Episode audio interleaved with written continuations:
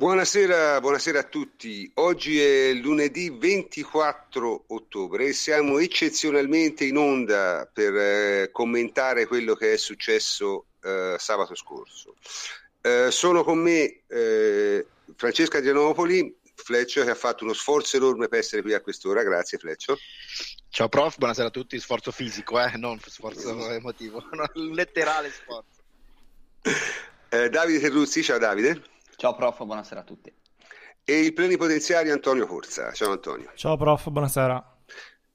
Allora, vorrei precisare subito una cosa, che questa trasmissione non nasce dagli episodi di sabato, cioè non è una trasmissione per eh, parlare di torti arbitrari o di altre sciocchezze del genere. Chiaramente parleremo di quello che è successo sabato, perché è cronaca, ma avevamo avuto l'idea di fare una trasmissione il lunedì quando abbiamo il doppio impegno e la prima partita è una partita di cartello. Questa è la prima occasione in cui succede. Parlare di, di, di Milan-Juventus eh, giovedì non ci sembrava diciamo, una cosa sensata perché passa troppo tempo, eh, la memoria insomma non è quella e le cose diciamo a, a, a caldo forse si commentano anche un po' meglio. Detto questo, quindi in che cosa consisterà la trasmissione di stasera? Faremo prima di tutto, come al solito, l'analisi tattica della partita, perché il calcio giocato per noi è la cosa più importante. Ovviamente non potremo non parlare dell'episodio eh, che ha coinvolto Pjanic, Bonucci, l'arbitro Rizzoli, il guardialine Cariolato, il, il guardialine eh, Massa e non si sa quanti altri personaggi, francamente, perché questo è un mistero, e, e diremo, daremo la nostra opinione su cosa si può fare per evitare che si crei un clima non simpatico, cioè per cambiare le cose. E poi ci occuperemo anche delle varie reazioni dei giocatori della Juve a questo episodio, che sono state abbastanza diverse l'una dall'altra, e direi prevedibilmente diverse l'una dall'altra. Cercheremo di spiegare perché. Quindi cominciamo subito senza indugio con l'analisi della partita Milan-Juve e per questo ovviamente abbiamo Davide Terruzzi. Davide, puoi andare. Ma eh, vabbè, la partita penso che si possa fare più o meno un copia e incolla di quello che abbiamo detto e scritto per la partita con il Lione e l'adattiamo alla situazione e, e, va bene, cioè nel senso che comunque chiaramente in 3-4 giorni non è che puoi risolvere delle difficoltà che si sono evidenziate in un arco di partite. Eh, il Milan ha fatto la sua onesta partita, nel senso che questo ci potevamo aspettare, questo è stato, cioè un Milan che comunque eh, è stato abbastanza ordinato, compatto tra le parti, molto aggressivo, ha corso tanto. Eh, questo ormai è una costante, cioè nel senso di eh, squadre che giocano così con la, con la Juventus. Noi abbiamo molto lasciato a desiderare per quanto riguarda la fase di, di rifinitura e per quanto riguarda uh, soprattutto la, la creazione di, di, azioni interessanti sulla fascia destra. Allora, eh, come si è sentito in diretta, eh, Allegri spesso, per tutto il primo tempo, sostanzialmente invitava Dani Alves a giocare molto più largo, perché sostanzialmente eh, il solito movimento è quello di venire dentro al campo. Poi eh, c'è stato anche il cambio tra eh, Dybala e, e Quadrado, ma il vero problema è che, che Dira non fa il movimento ad allargarsi e quindi la Juventus non aveva ampiezza sul centro-destra, sulla destra e aveva anche eh, quindi problemi di ampiezza.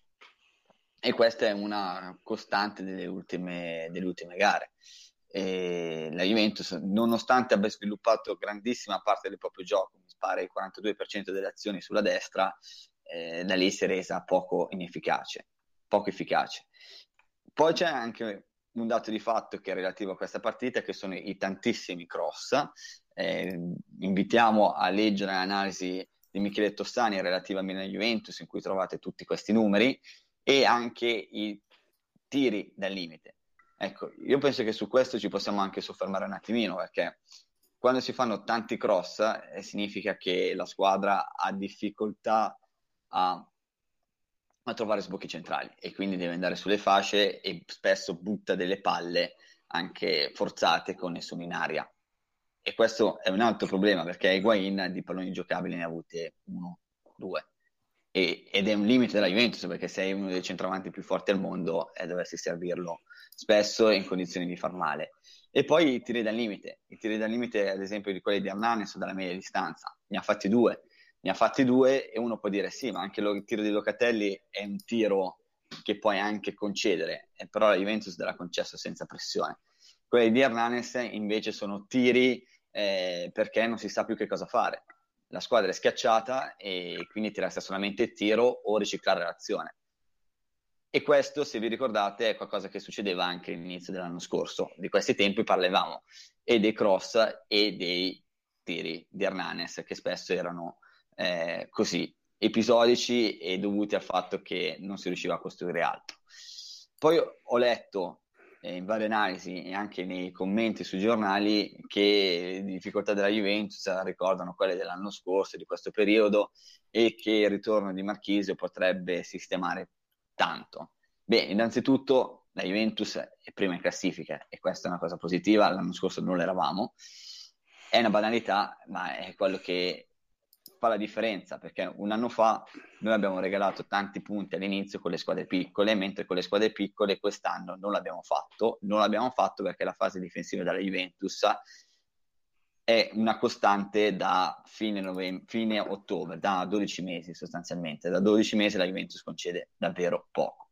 L'ha detto anche Allegri in conferenza stampa alla vigilia della partita col Milan venerdì, cioè il 3-5-2 in questo momento continua a essere il modulo di riferimento perché è garanzia di solidità e anche con il Milan si è concesso nulla nulla si è concesso, a parte quell'occasione lì in cui i difensori della Juventus e i centrocampisti sono stati abbastanza pigri.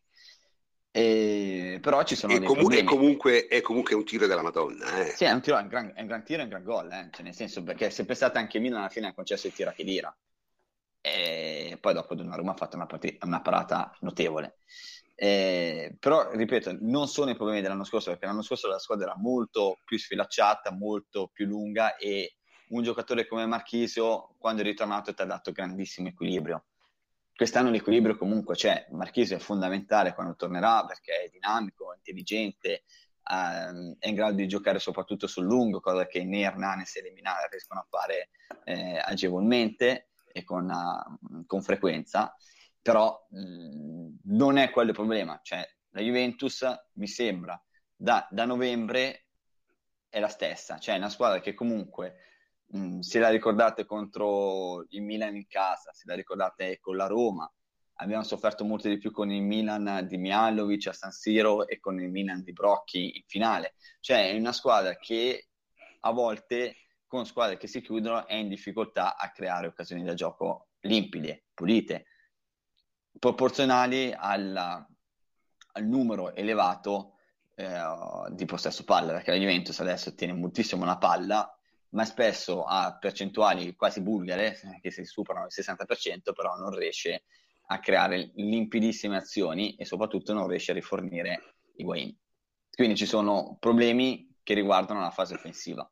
A destra, perché abbiamo detto di Dani Alves, che probabilmente è molto più suo agio quando gioca da terzino che quando gioca da esterno alto nel 3-5-2, di Chedira, che nonostante giustamente sia stato difeso pubblicamente da Lega a fine partita, non ha fatto un'altra grandissima partita e anzi è in difficoltà nel, nel muoversi e penso che questo sia abbastanza logico perché Chedira non ha fatto la preparazione, le prime due partite di fine agosto sono state incredibili e poi dopo comunque la preparazione l'ha fatta e adesso mi sembra abbastanza pesante.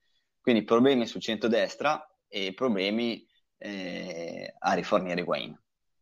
Con i soliti, cioè nel senso quando squadre si chiudono e ti lasciano, non ti permettono le bucate centrale, qualche difficoltà al momento ce l'hai e penso che l'avrai anche nelle prossime settimane perché non è qualcosa che magicamente sparisce.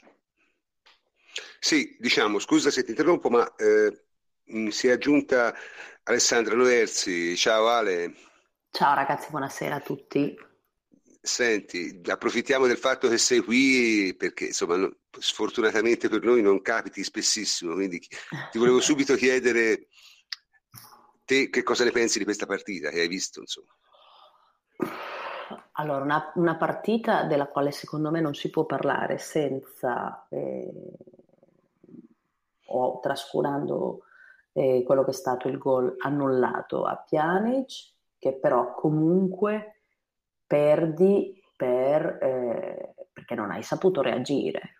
La Juve ha giocato non bene, non è stata brillante e secondo me è una partita che si corrisponde assolutamente a quello che è la preparazione eh, che ha fatto Allegri, cioè mi spiego meglio, non è assolutamente diversa da quello che faceva la Juventus l'anno scorso di questi tempi. La Juve, la, mi aspetto la miglior Juventus a iniziare da novembre, quindi mh, mm, non è una partita che mi fa disperare assolutamente. E, ehm, e secondo me, mh, mentre Davide diceva una cosa che è assolutamente giusta, eh, aspetto con ansia il ritorno di Marchisio, non solo perché è un giocatore dinamico, come ha ben spiegato Davide, ma soprattutto perché secondo me una volta tornato Marchisio eh, tutti i pezzi di, diciamo cadranno nel, nel, loro posto. Adesso mh, sono un po'... è molto più difficile da fare il, il puzzle per Allegri, e credo che col ritorno di Marchisio non solo recuperi una, un pezzo importantissimo centrocampo, ma soprattutto recuperi eh, la posizione naturale per, per, altri pezzi, basicamente. Mm. Quindi te diciamo attribuisci questa sconfitta a, alla stagione, cioè un normale... Sì, può essere, sì, cioè io, io sai, la mia impressione guardando la partita al di là dell'episodio di cui poi parleremo distesamente nella seconda parte, per carità, guardando la partita, francamente sono rimasto abbastanza deluso perché io pensavo invece che la Juventus avesse anche in questa situazione tutte le armi per smantellare il Milan, che è veramente poca roba, eh, perché nel senso non, non, non, non, facciamoci ingannare dal risultato come al solito, cioè 16 tiri a 2 questo è stato il risultato di una partita. Non solamente, e bisogna anche dire una cosa, alla fine il Milan la porta a casa con un tiro in porta praticamente, che è una prodezza, e una parata fantascientifica allo scadere. Cioè sono questo due, è vero. Due, due prodezze di, ma, ma di questo... grado superlativo, quindi... Sì, però questo, questo non mi... No, no, aspetta, però quello che intendo dire è che la Juve non ha fatto alcun merito ma, il Milan, anche, ma, ma, anche il Milan ne ha fatto pochini, cioè ha, fatto, mh, ha, ha, a conto suo eh, due prodezze che mh, rigiochi la partita 70 volte e magari ricapita una, magari ricapita l'altra, ma tutte e due insieme mh, molto difficilmente ricapitano una stessa partita. È, è andata così, pazienza, cioè, sinceramente non, non mi strappo i capelli, l'amaro in bocca rimane perché comunque quest'anno a San Siro eh, hai perso tutte e due le partite, però è anche vero che eh, due, è uno stadio che almeno ti sei già tolto per il ritorno. Quindi, eh. Soprattutto hai perso tutte e due le partite e sei primo con due punti di vantaggio, cioè, questa è una cosa abbastanza, sì. abbastanza particolare. Ma no, ripeto, io, io, se posso dire una, una, la mia rapida opinione diciamo, su quello che ho visto in campo, mh, non sono molto contento. Cioè, non ho visto delle belle cose, mi aspettavo che la Juventus era partita benissimo, ha fatto la prima azione dove Di Bala levemente in fuorigioco, ho detto vai stasera li portiamo via perché questi non possono reggere. Poi invece non sono, non sono riusciti a dare continuità a quel tipo di manovre. Il Milan ha giocato una partita estremamente modesta sotto tutti i punti di vista, cioè non solo modesta nei contenuti tattici e tecnici, ma anche di modestia. Cioè, ha giocato con una squadra che vuole evitare la goleada e alla fine è riuscita a portarla a casa perché poi queste sono partite che vanno come vanno, insomma, poi chiaramente l'episodio avrà avuto la sua influenza, ma è, è difficile, diciamo, aggrapparsi a un episodio solo, sia pure ai limiti del surreale come quello c'è stato. Perché oggi... Sì. sì? No, no, finisci, finisci, prof. No, perché oggettivamente eh, la Juventus ha giocato troppo poco bene, anche se io questo lo devo dire, siamo tutti, credo, convinti, eh, tutti noi che parliamo, tutti quelli che erano allo stadio e tutti i giocatori in campo, che se la Juventus va 1-0 la partita è finita. Questo ne sono tutti convinti. Poi, chiaro, questa convinzione su che si basa? Ovviamente è una convinzione come le altre, si basa su quello che noi pensiamo e quindi può essere fallace. Però quell'episodio ha avuto un certo portato non è però sufficiente a giustificare una prestazione che secondo me non è stata... Ma sai, prof, alla fine a San Siro sei stato in vantaggio 1-0 con l'Inter e hai perso 2-1, quindi... Sì, hai giocato molto fine... male anche lì, e questo è il problema. Sì, cioè, ma, ma, ma, proprio questo... Sì, punto... però non era la stessa partita, eh. cioè, era un so, po' diverso. Lo so, ma quello che era dico, secondo me è stato determinante eh, l'episodio, però non è che ti è accaduto al, all'ottantesimo, capito? Ma siamo alla perfettamente fine, d'accordo, siamo perfettamente alla d'accordo. Fine la Juve, è, come dire, mm, rimane l'amaro in bocca per l'episodio perché, come abbiamo spiegato già eh, nello, no. nei nostri scritti, è perché non si sa che cappero è, è, è successo. Eh, certo, di questo poi magari ne parliamo, ne parliamo dopo. Ne parleremo più avanti, esatto. Sì, sì. Io volevo sentire il parere di Francesco che ha fatto tutti questi sforzi per venire qui, è giusto dargli la parola. Ma secondo me hai detto bene tu eh, a un certo punto quando hai detto che bisogna, bisognerebbe un minimo astrarsi dal risultato, eh, perché comunque questa non è stata una partita eh, fuori dagli schemi. È stata una partita in cui Allegri, ad Allegri stava bene 1-0-0 a Milano, per mille motivi, motivi fisici, motivi di preparazione, motivi eh, determinati dal fatto che venivi da una partita molto dispendiosa fisicamente ed emotivamente, eh, determinata dal fatto che comunque avevi un comodo vantaggio, quindi un pareggio ci stava bene, e l'ha impostata per dire io spingo subito nei primi 20 minuti finché abbiamo birra e poi facciamo una partita di controllo eh, per il resto della gara.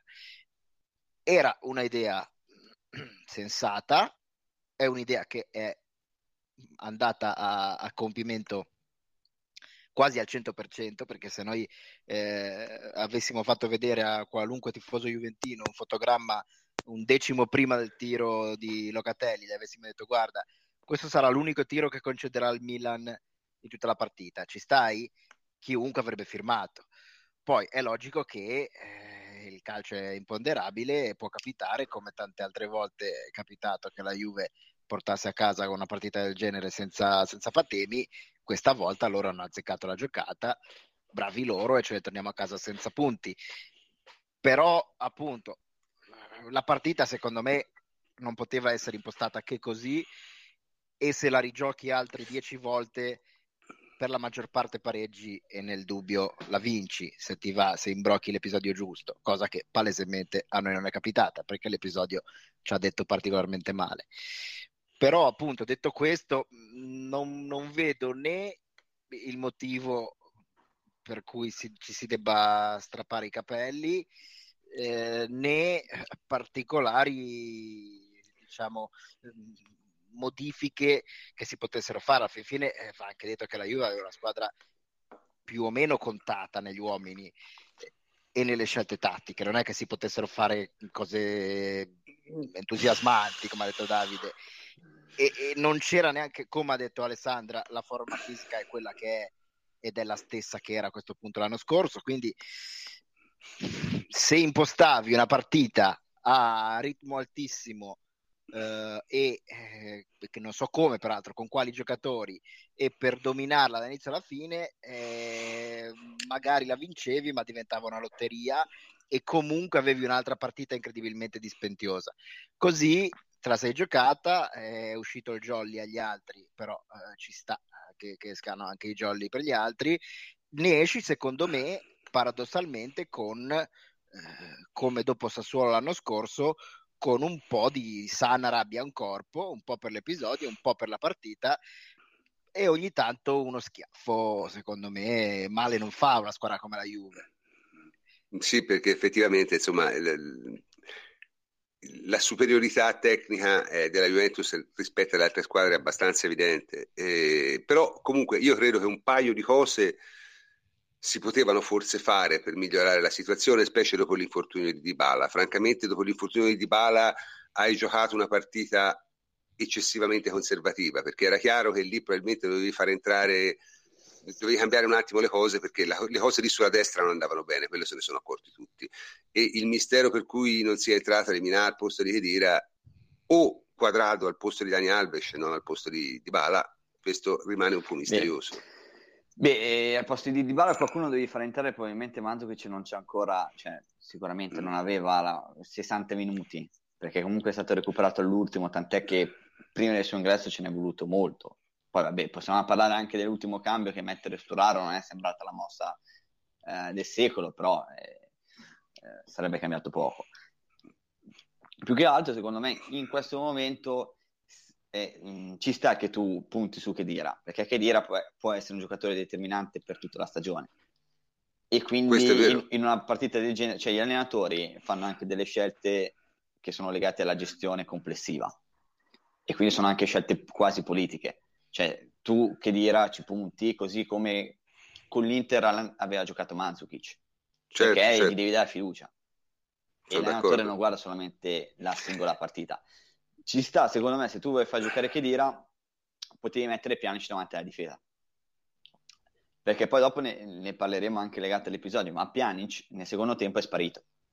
Sì, sì, sì, Mentre aveva fatto molto bene con il Lione davanti alla difesa, in un momento, in un contesto emotivo nel quale anche lì, che sappiamo essere uno dei suoi punti deboli, che nelle partite importanti è facilmente le stecche, cioè con la Roma è sempre stato così. Se voi certo. pensate a un Juventus-Roma, Pjanic non ha fatto mai la differenza.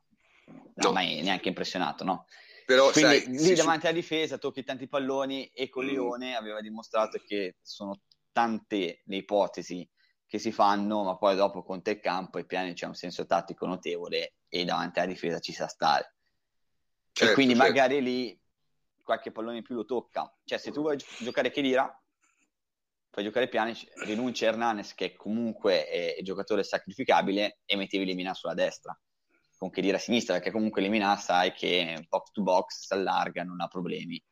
Quella poteva essere una scelta un po' più funzionale nelle quali tieni Chedira che sai che ti serve però sulla destra avendo Dani Alves che fa quei movimenti e li farà sempre perché, sì, perché Dani Alves è abituato a fare quello è abituato a fare quello. Solo che ha un problema è che eh, nel, nel, Barcellona ci aveva Messi davanti oppure ci aveva Rakitic. E comunque un riferimento avanzato ce l'aveva sempre perché lui partiva dal terzino. Qua mm-hmm. invece spesso si trova a venire dentro e sulla destra o si deve allargare di bala che anche lui comunque non è uno che ama fare il Messi che sta larghissimo a destra o, o non trova nessuno. E quindi qualche problema c'è. Ma dunque io ripeto la partita indubbiamente si può leggere in molti modi dal punto di vista tattico e, e, e chiaramente te dici cose giustissime che mh, non posso non sottoscrivere. Tuttavia non posso fare a meno di essere lievemente deluso dal gioco perché credo che la Juventus anche in queste condizioni di forma sia talmente superiore al Milan che ho visto sabato da poter comunque fare la partita che vuole in ogni caso. Questa è la mia impressione. Ma probabilmente e... la partita che voleva era quella. Eh. Cioè, io ho fatto prima l'esempio di quelle partite che sono state decisive anche l'anno, l'anno scorso, cioè con lo stesso Milan in casa e, con la Roma, ma anche con Napoli. Cioè, sono partite nella quale la Juventus eh, concede poco o nulla, e però vive anche lì di episodi perché e, e col sì, Milan sì. in casa l'anno scorso è stata una fiammata di Dybala, mi sembra anche con la Roma è stata una sua giocata. E, e quindi ci sta che spesso le porte le partite verso il 65 sullo 0-0, poi l'anno scorso mettevi quadrato, mettevi Morata e, e, avevi delle fiammate. Gli altri si stancavano e tu avevi dei giocatori che entravano e facevano la differenza. È stato così anche con l'Empoli.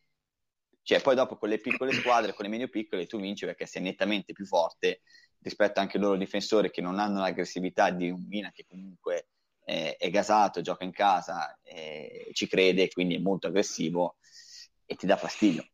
Mm, mm, forse, forse un, po', un po' troppo aggressivo, perché forse la, troppo, la. Ma come con il Lione, ma poi dopo anche ri, ri, proprio come con il Lione, tu hai avuto 10 minuti in, in cui sei entrato benissimo in partita che la Juventus certo. primi dieci minuti è entrata benissimo in partita. Benissimo, infatti io mi aspettavo di meglio dopo i primi dieci minuti.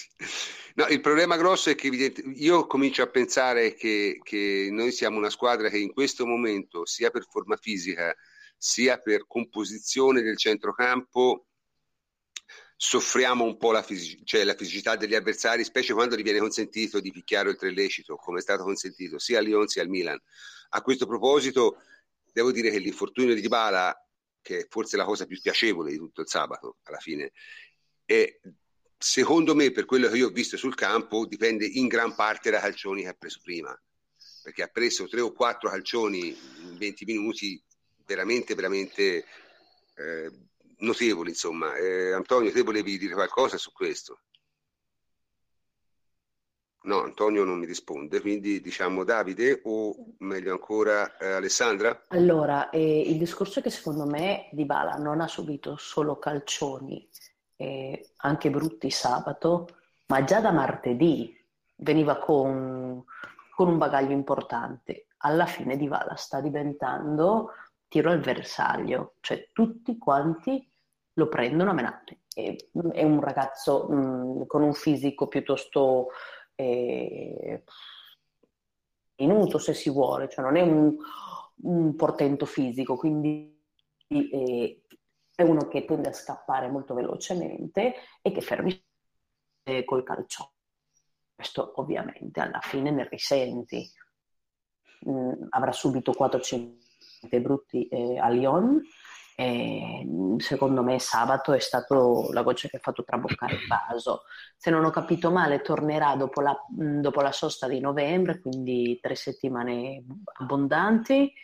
Eh, che dire, ehm, è una brutta cosa. Speriamo che questo serva per far svegliare Manzukic, perché ne abbiamo bisogno come di pane.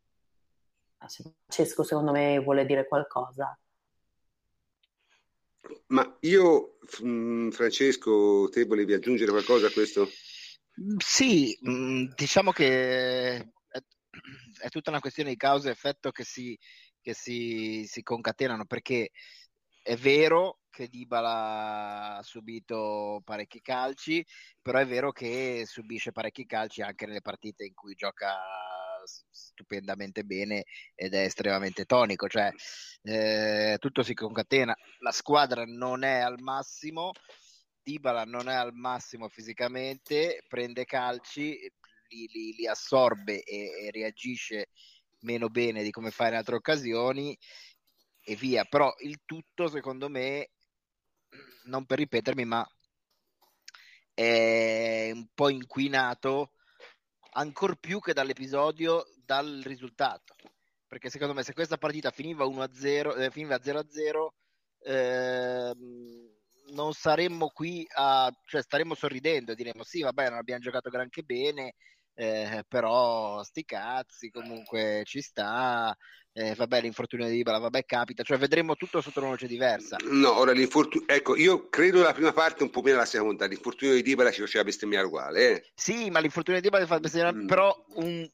Qualche partita saltata per affaticamento muscolare eh, ci può stare per un giocatore appunto che come dice mm, Alessandra ha comunque muscoli abbastanza eh, delicati, quindi non, non è niente di non c'è niente nella partita di ieri tecnicamente di eh, eh, abnorme tranne il risultato finale e, mm-hmm. e, questo tende un po' secondo me ad avvelenare tutti, tutti i nostri discorsi Ok, bene, la, la, direi che abbiamo parlato a sufficienza della parte tecnico-tattica della partita. Onestamente non, non, c'era molto di cui parlare, eh, le, le, la cosa era abbastanza chiara. E direi, direi di passare all'episodio, eh, diciamo, a uno degli episodi chiave della partita, forse l'unico episodio di cui vale la pena di parlare che non sia di campo, e che è quello che è successo nel primo tempo in occasione del gol annullato a Pjanic Ora, a questo proposito è, è bene un attimo ricordare eh, la dinamica del fatto. Allora, io la descrivo nel modo più asettico possibile e poi magari eh, Antonio ci parlerà un attimo di in che modo è stata commentata, diciamo, in vari modi in cui è stata commentata. Allora, succede la seguente cosa, eh, c'è un calcio di punizione, eh, Pjanic chiaramente ha intenzione di crossare, ma come capita a volte da quella posizione lì, la palla va direttamente verso la porta. Eh, diciamo, Donnarumma non è proprio brillantissimo nell'intervento e la palla si infila. Eh, davanti alla palla ci sono due giocatori in posizione della Juve, in posizione diciamo dubbia. Eh, dal replay poi si vede che Benatia è in posizione irregolare ma non influisce sull'azione a nessun titolo. E Bonucci che invece influisce sicuramente sull'azione perché va per giocare la palla è in gioco. Quindi il gol è regolare. Su questo non c'è, cioè visto diciamo a posteriori è un gol assolutamente regolare.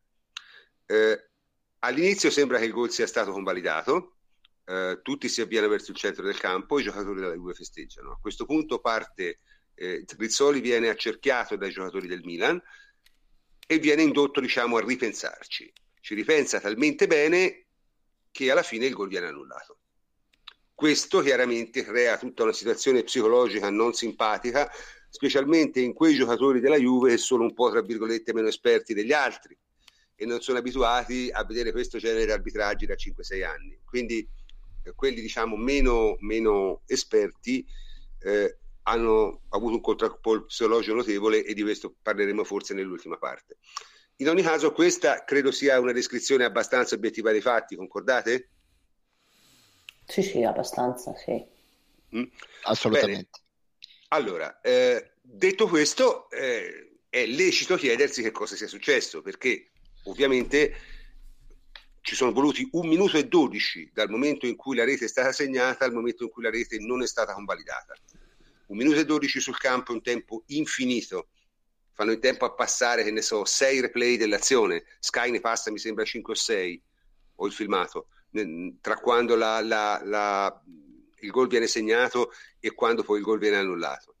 Quindi insomma è un tempo lunghissimo. Ora che cosa è successo in questo minuto e 12 e perché la dinamica dei fatti è stata questa? Beh, questa è una cosa che ci piacerebbe sapere veramente a tutti.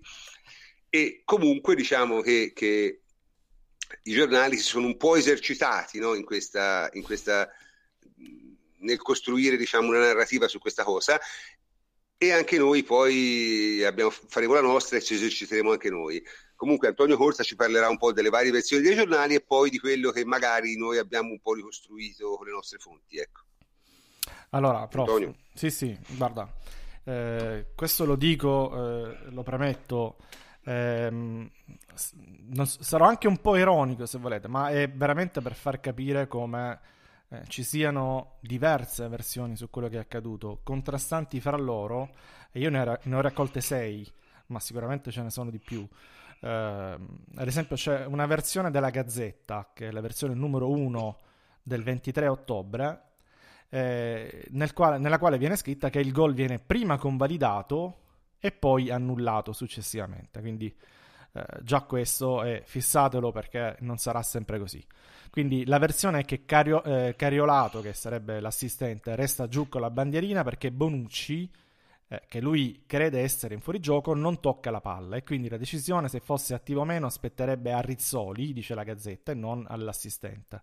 Rizzoli convalida, il Milan protesta, Rizzoli dice "Oh cazzo, ho sbagliato, tocca a me decidere eh, se fosse attivo o meno eh, Bonucci, però lui non lo sa perché se l'è perso, allora chiede a Massa, dice Bonucci partecipa all'azione, la risposta di, di Massa è certo, sì partecipa e lo annullano.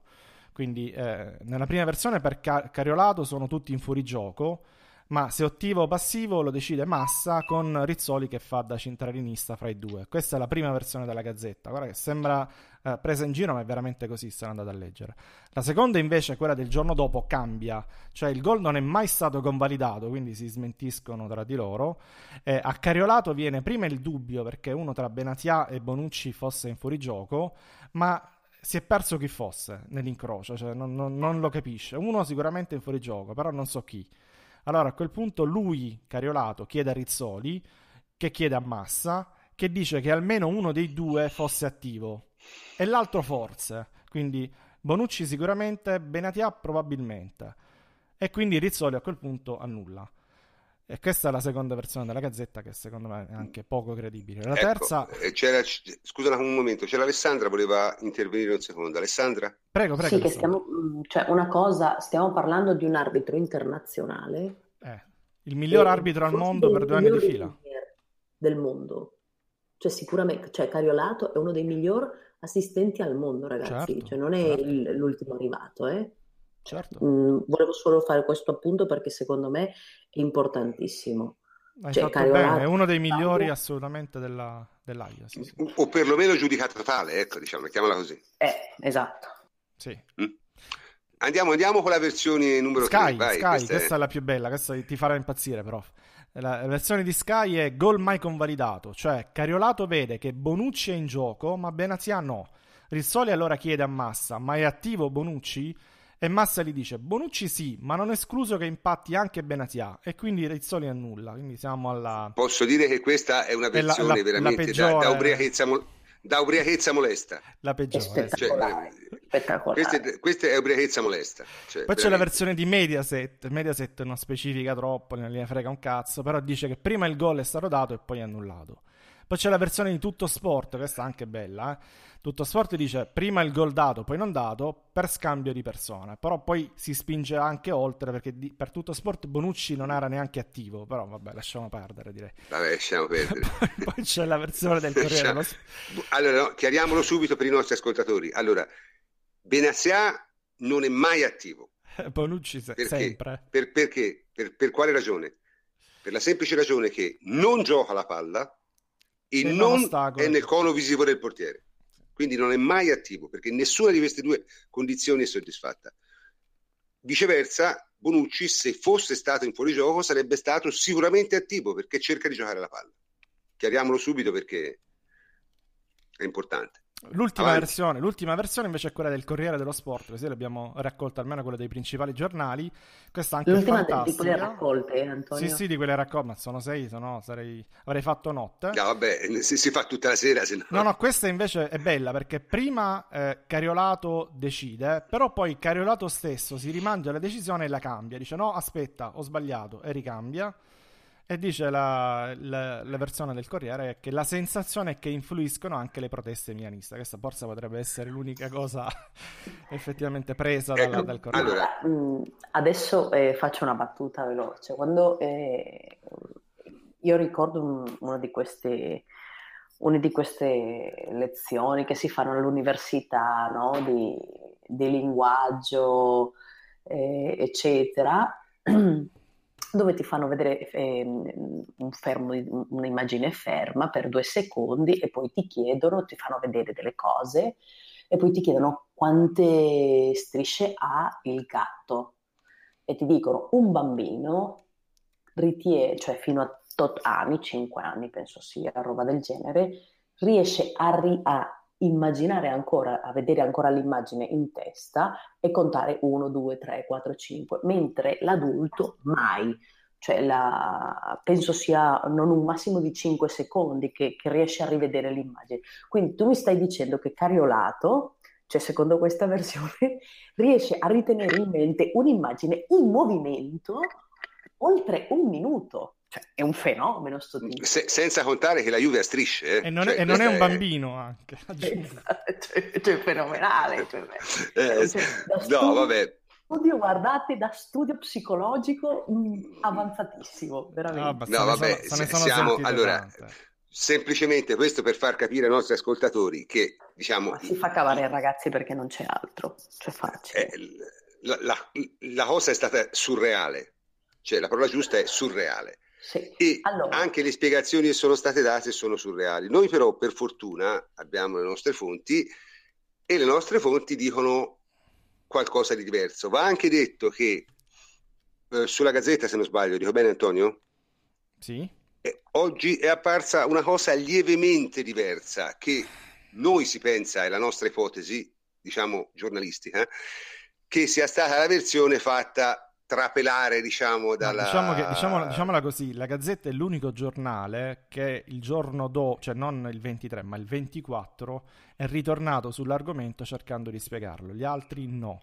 Si sono fermati alla cronaca del, eh, del 23, del giorno dopo, hanno dato la loro versione, ma poi è finita lì. Invece no, la Gazzetta eh, è ritornata, ha voluto spiegare come è andata le cose e quindi io immagino che abbia, l'abbia fatto magari Eh, certo. consultandosi, no? Perché Anche perché la Gazzetta cioè, C'ha le- è il classico fonti. organo ufficiale, eh, cioè, Eh, senso, proprio la Gazzetta è l'organo ufficiale delle istituzioni. Quindi. Diciamo che si può, si può sì, diciamo... ipotizzare che abbiano avuto qualche fonte, altrimenti non ci facevano la copertina e un paio di pagine. Vabbè, il, è la gazzetta è il giornale a cui si fanno trapelare le notizie che non si possono dire, mettiamola così. Eh, molto spesso eh. è così. Mm. Ma guarda, prof, io ti racconto questa, questa versione, voi la, la, sapete già, la racconto agli altri, però la premessa è sempre quella. Questa è una versione, è un'altra versione, cioè una versione che viene da una fonte che è abbastanza diretta, altrimenti non avrei parlato, non avremmo parlato questa sera, ma non la diciamo per fare chissà quale scoop eh, la, la, diciamo semplicemente per avere un punto di partenza, perché il problema, poi lo analizzeremo dopo, è appunto quello che abbiamo appena descritto ora, cioè abbiamo sei versioni, ma probabilmente sono una decina, quindici, non lo so quante sono in realtà, questa è un'altra ancora, eh? quindi aggiungete all'elenco, ed è esattamente il problema, cioè il problema è che ad oggi non abbiamo capito quello che sia successo. Però, tornando al racconto, così ci togliamo davanti anche questa, quest'ultima versione per, per, fatto di cronaca, eh, quello che abbiamo raccolto è che Cariolato in pratica si sia perso tutto o qualcosa almeno della, del fuorigioco, ovvero ehm, è successo che eh, si vede anche a video questo qui eh, Benatia fosse fermo in offside per dare fastidio ai difensori e tra gli altri anche involontariamente a, Cario- a Cariolato. Eh, Bonucci ehm, si è inserito, si inserisce da dietro, eh, incrociandosi con Benatia e buttandosi in avanti sul secondo palo. Benatia invece si allarga e va sul primo piano, quindi è un incrocio un po' atipico, studiato ovviamente uno schema. Eh, quello che succede è che Cariolato si perde l'incrocio o comunque perde qualcosa perché lui in quel momento deve fare, come diceva prima Ale, ed è già abbastanza difficile, deve fare una foto della, della posizione al momento del calcio di Pjanic, della punizione, e metterla da parte. Poi deve vedere come si evolve l'azione e se qualcuno cerca di giocare o gioca il pallone, poi deve tornare indietro e ricordare in quel momento, al momento del calcio, dove si trovasse il giocatore che calcia poi o cerca di calciare il pallone, no? se è attivo o meno e se fosse in fuorigioco o meno. Questo è il suo mestiere, questo è quello che dice la regola, questo che deve fare. Eh, il prof direbbe appunto il suo mestiere, no? è pagato per fare questo, dice eh. deve assolutamente riuscire a fare una cosa del genere, almeno sul calcio piazzato. Vero, possiamo anche accettarlo. Fleccio magari non l'accetta, poi ne parliamo. Fatto sta che anche i più bravi sbagliano, questo succede ad ogni livello, in tante altre partite, succede in Champions, in Italia, in Cina, mondiali, in amichevole, succede. Poi sul come, sul perché magari ci torniamo dopo. Quello che succede, comunque ritornando invece al nostro discorso, è ehm, che si verifica un qualcosa che di solito fanno gli assistenti, cioè Cariolato eh, se vedete qualche video dalle tribune, quindi non quelli di Sky di Mediaset, della diretta della partita, eh, va verso la metà campo senza alzare la bandierina, sì, però ci va camminando, cioè non ci va correndo come dovrebbe eh, andarci di solito, bello deciso, bello forte, e va piuttosto lento, è lento. E quello è il linguaggio del corpo del non ci ho capito un cazzo praticamente, quindi mi manca un passo, non, non sono sicuro. Quindi eh, questo probabilmente è stato anche confermato ovviamente da uno scambio radio poi con Rizzoli. Scusa Antonio, una piccolissima correzione, non è il linguaggio del corpo, perché il linguaggio del corpo è comunicazione non verbale, eh, diciamo, non controllata. Quello è il linguaggio che si usa tra assistente e arbitro per far capire quando sì, sì, sì, non certo. vuoi che gli altri capiscano. Okay. È un codice. È un, è un, è un codice, esatto. perfetto, è un codice. Un, un altro per, da, per fare L'ho detto in maniera più diplomatica, è proprio un codice, perfetto. Per fare, per, fare, un esempio più, più, frequente che capita di questo codice, quando un assistente ha la palla che esce vicina a lui, quindi deve decidere lui, ma non ha capito per un rimpallo, perché è partita sì, molto lontano sì, sì, di chi sia, il codice è tu vai su dritto e poi anziché... Eh, dare una direzione destra o sinistra, rimani su dritto con un movimento plateale e l'arbitro con un cenno del capo o un'indicazione con le dita, so che nessuno vede, ti dice vai di là e lui va di là. Così l'impressione da fuori è che l'arbitro e il guardaline siano d'accordo e piuttosto che prendere una decisione a caso che poi l'arbitro è costretto a invertirti, segui così. Questa è esattamente la stessa cosa. Il, il codice è se è rigore stai lì, se è gol corri, ma corri proprio. Sì, sì, corri, corri, infatti, campo. Infatti, corri, corri. Se non lo sai, stai giù e passeggi lentamente, inizi una passeggiata verso il centro del campo, così se l'arbitro fischia fai sempre in tempo a far, a far sembrare che fosse semplicemente un, un movimento non tempo, studiato. Uno, sì, sì. Esatto. No. Torniamo, siamo, siamo freniamo, alla... fre, frena, bro, frena, finiamo, siamo, finiamo siamo racconto, a, a, a, Vai, no, questa, questa, no, no, prof, questa, no, è, no, questa è comunque è vero. No. Questo è quello cioè, che, no, no, ma mi rendo conto. Questo è quello mi... che ti insegnano ai corsi di arbitraggio. Ma succede, ma in tutti gli sport, eh, non solo nel calcio. Sì, eh. sì, Quando questo, ci sono più è, arbitri, è... assolutamente c'è questo linguaggio fra gli arbitri. Succede nel basket, scritto... succede ovunque. Questo è scritto in tutti i libri come la diagonale, che è il modo in cui gli arbitri si muovono in campo. Questo è scritto tale quale. Questa è regola che vale dal primo arbitrino eh, della promozione dell'eccellenza agli arbitri di Champions League. Perfetto. L'ho chiamato linguaggio del corpo, dovrei, è proprio un codice. Proprio. Non sei aggiornato avre, Avrei una cosa in più da osservare, avremo una cosa in più da osservare guardando le partite. Eh sì, qua c'è ah, ma se volete ce ne sono altri 50. Eh? Sì, sì, no, no, ma, ma magari, magari, un giorno o l'altro ne parleremo, no? non stasera. Eh, tornando, vabbè, al quindi, discorso, eh, tornando al discorso, quello che succede qual è? qual è? Che Rizzoli a questo punto deve starci eh, letteralmente, no? quando eh, c'è l'assistente che è in dubbio però si tratta di un fuorigioco, cioè non si tratta di altro. Non si tratta di un rigore, no? dove tu dici puoi chiedere magari all'assistente di porta, ti, conf- ti, ti confronti, vedi un po' quello che sei riuscito a percepire tu, fai, eh, ne parli con gli altri, cerchi di ricostruire. Qui in realtà si tratta di un fuorigioco, quindi il fuorigioco, come dicevamo prima, è una fotografia devi anche ricostruire andando indietro, però la fotografia non cambia, cioè se tu in quel momento non hai una buona fotografia, ti rimane una brutta fotografia anche dopo che ci parli tre quarti d'ora con le persone, a meno che non vedi un replay. Quindi invece di starci, Rizzoli cosa fa? Invece di tornare spedito pure lui verso la metà campo dando per buona la non sbandierata di Cariolato, eh, ci devi stare, Cosa fa? Fa i rizzoli, ecco, quello è il, il problema. Invece di eh, fa per andare lentamente verso la metà campo, ma non ci va, si ferma. Eh, sa che il guardiarini non è sicurissimo, perché il linguaggio che abbiamo detto è quello, il codice è quello, e lui, Rizzoli, non è tranquillo, quindi invece di arbitrare fa il politico, cosa che gli succede ultimamente troppo spesso, questa parentesi critica, eh, cerca chissà dove qualche conferma, quindi non vuole dare un gol se non è cent- certo al 100%, non alla Juve, non dopo una settimana di montari, di polemiche, dopo essere già accusato di essere juventino. Eh, a quel punto i milanisti, che fanno come gli squali quando fiutano il sangue, eh, si fiondano su di lui e su Massa e cominciano a vedere che o forse c'è la possibilità che questi ci ripensano perché i Juventini già stanno festeggiando dall'altra parte del campo e loro si buttano sopra e dicono oh l'ha toccata, era in gioco, ma che fate? Vuoi dare un gol così? dice eh, il portiere, dice ma non è possibile, la tocca.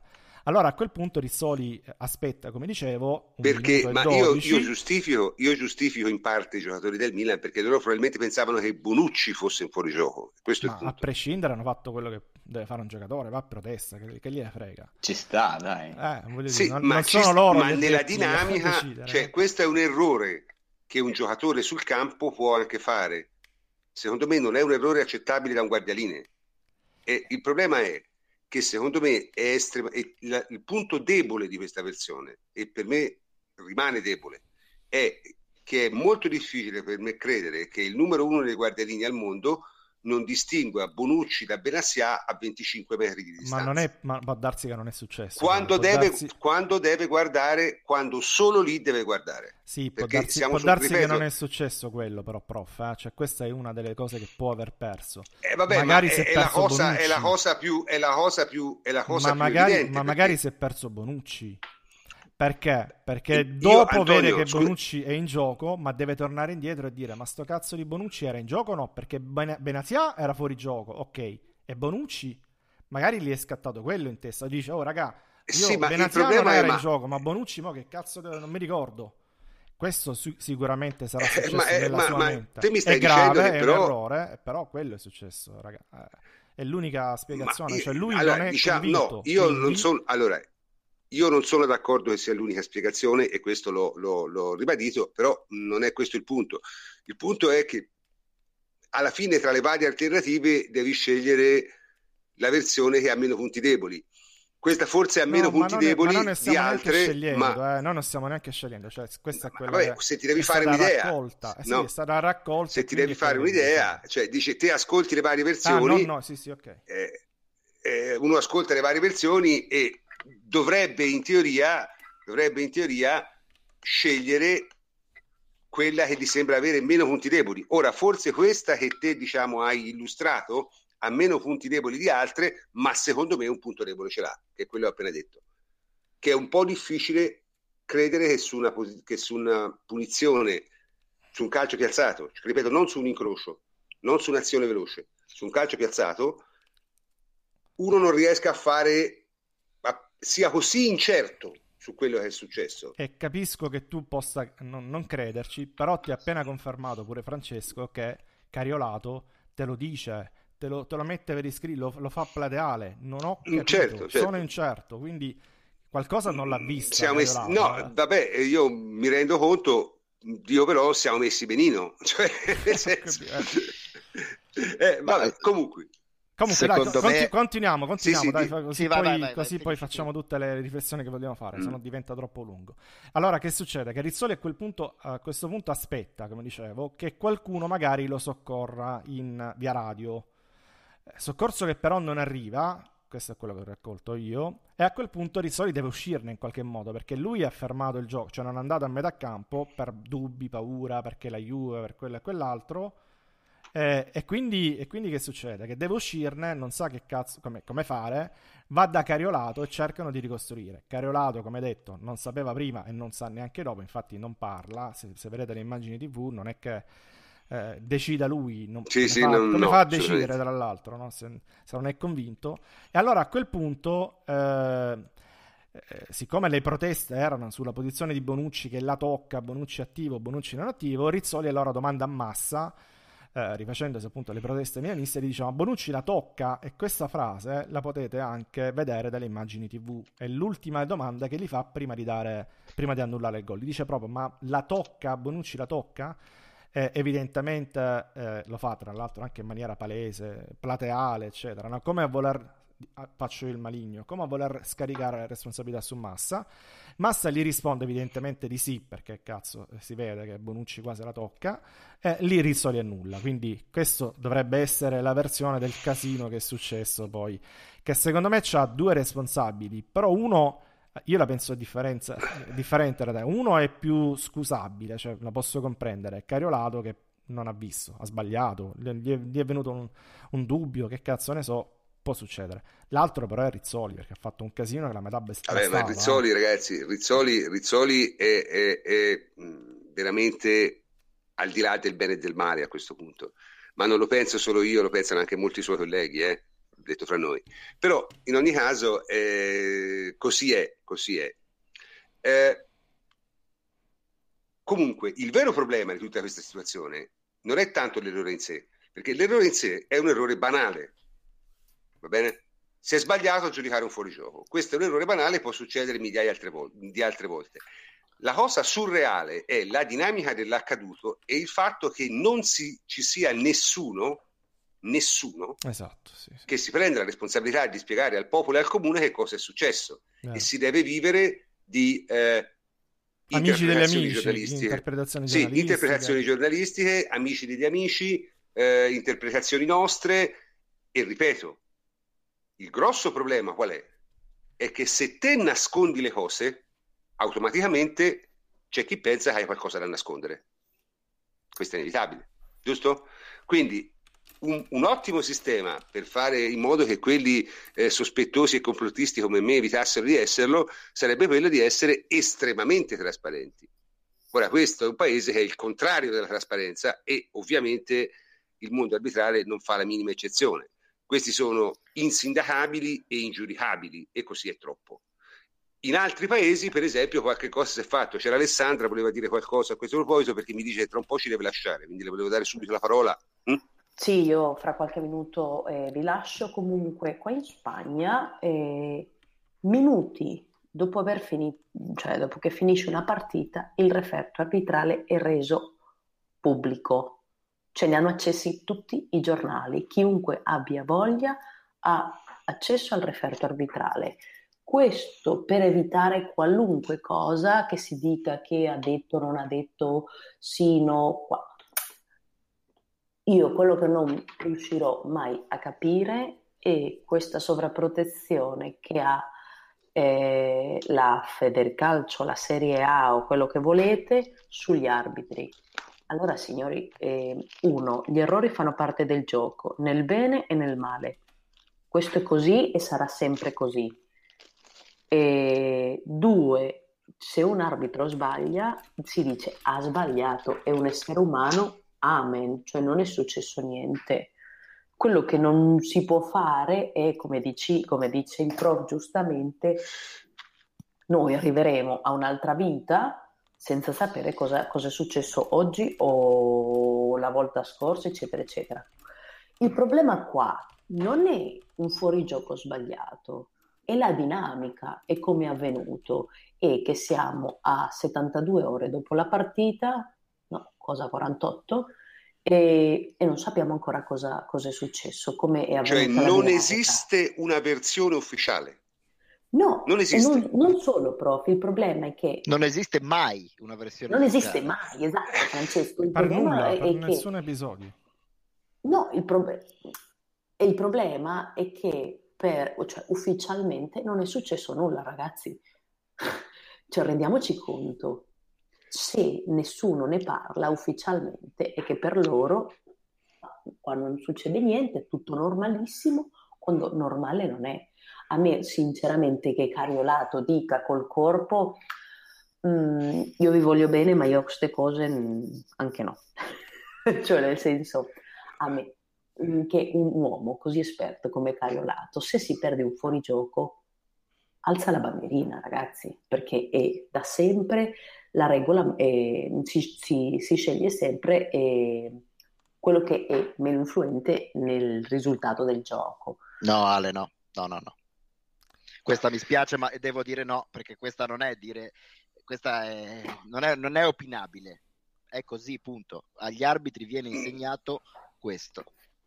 Sì, no, ma va, va, va, anche detto, va, anche detto, che la comunicazione non verbale va bene tra Cariolato e, e, e Rizzoli, no, ma, non tra, ma, non tra, Cariolato e me. Ecco, cioè io vorrei una comunicazione verbale, non necessariamente di Cariolato, ma magari di qualcuno che fosse deputato a farlo. Questo non ci piove e su questo nulla questo. No, eh, Però dico... la comunicazione non verbale è fatta proprio per evitare che tu lo sappia, è fatta proprio per, per aggirare te.